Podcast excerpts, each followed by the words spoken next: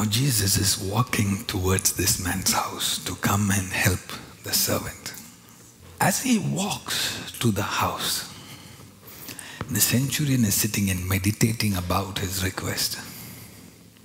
Saying, Okay, I've got what I want. I have used somebody that has access to Jesus to bring him into my house. So that's working. It's working. But when he was meditating about it, as Jesus was almost near to his house, he had a revelation. He began to think in his mind. He said, Wait a minute, it's not right. It's not right that I'm asking Jesus to come to my house. So he quickly called his servants and said, Run, run ahead of me, and go tell the master, it is not right that you come under my roof. All you need to do is send a word. Hmm. Hmm. One word. And he goes to go on to explain. He said, it, it, It's not because I, I, I'm rejecting Jesus, it is because I am also a man under authority. Wait a minute. What did he say? I am also. I am also. That means he's recognizing that Jesus had a protocol. That Jesus was not functioning in his own authority, he was functioning in the authority given to him by his. He began to see more than what many Christians see today. And he said, Wait a minute, time out, time out, time out, time out. Because you are coming to me out of compassion, but I don't want to be a believer that functions out of ignorance. Because there are blessings that can come to you because God's mercy is on your life, but that does not mean that is how the kingdom works. So he's saying, I just don't want to be this passerby who happened to receive a miracle. I want to function with understanding. Yes. I want to function in your kingdom principle. I want to function. Ah. So he said, I am also somebody under authority. I am also somebody. When I say go, people go. See, this tells me that the centurion spent a lot of time thinking, saying, okay, when the Lord Jesus comes, how will he be functioning? He's going to lay hands and heal this man. That's what I desire. He said, but if a human being like me functions with authority, how much more this man who is a prophet?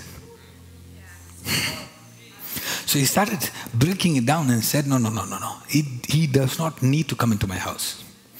He does not need to lay my hands. All he need to do is to speak. Bible says he sends the word and heals the sick. That there is grace available for you to connect with the word and the word will do what you want the pastor to, to give you by believing in the word of God. The word becomes better than your pastor. The word has greater reach than your pastor. Your word has greater grace and anointing than any human being. God did not say, I love you, so I'm going to send you pastor home. He said, I'm going to send the word and heal your disease. As long as you believe that the way to do kingdom is by the man of God coming to your house, your grace will be limited to a man of God coming to your house. But there are some people with spiritual intelligence that will begin to meditate on the word and say, The last time I checked, I am a man under authority. If I, as a man, can do it, how much more somebody that is anointed can do it? He said, So Yes, it is possible. If I invite Jesus, he will come to my house, but I want to function in a higher dimension. Yes.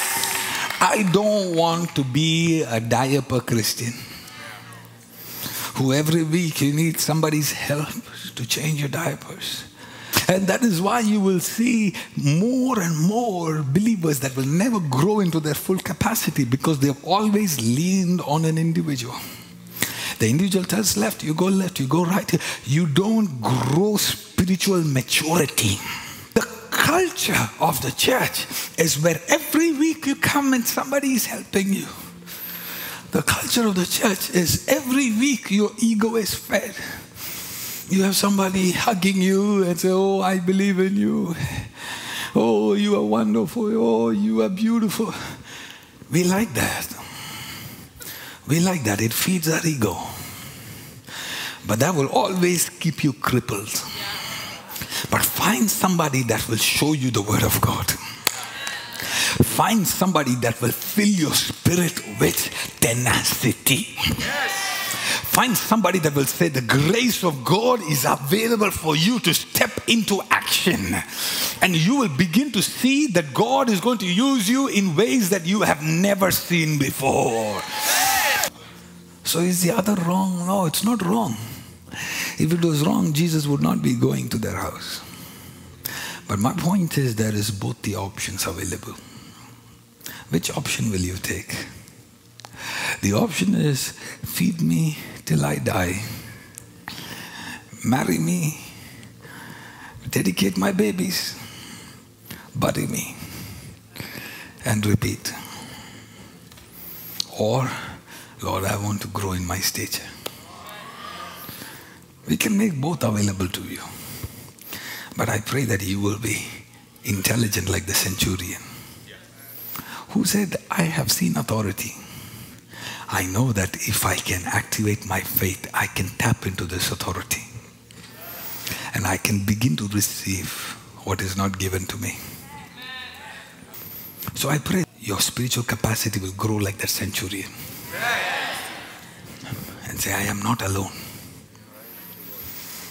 What this man is saying is, Jesus, I don't need to physically see you in my house you don't need to physically see the Lord Jesus in your house. You don't need to feel the goosebumps. It's good if you get it, but if you don't get it, it doesn't matter. Because the centurion said, My faith is not limited to what I see, my faith is not limited to how I feel. If I can get a word to be sent out for my behalf, my servant will be healed. If a word can be what? Sent out on my behalf. So that means it goes back to what? Finding a word that is sent with your name on it. Let me explain this to you. All the promises in the Bible are written for you.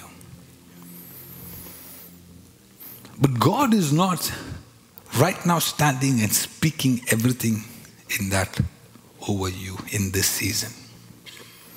Every season, God has a tailor made promise. Every season, there is a promise that God is speaking over you. Can you hear that? Can you pick up what is sent for you? There is a word that is sent for you. That if you can hold on to that word, that word is going to enforce your breakthrough in this season. Did you enjoy that video? Like, subscribe, and share. God bless you.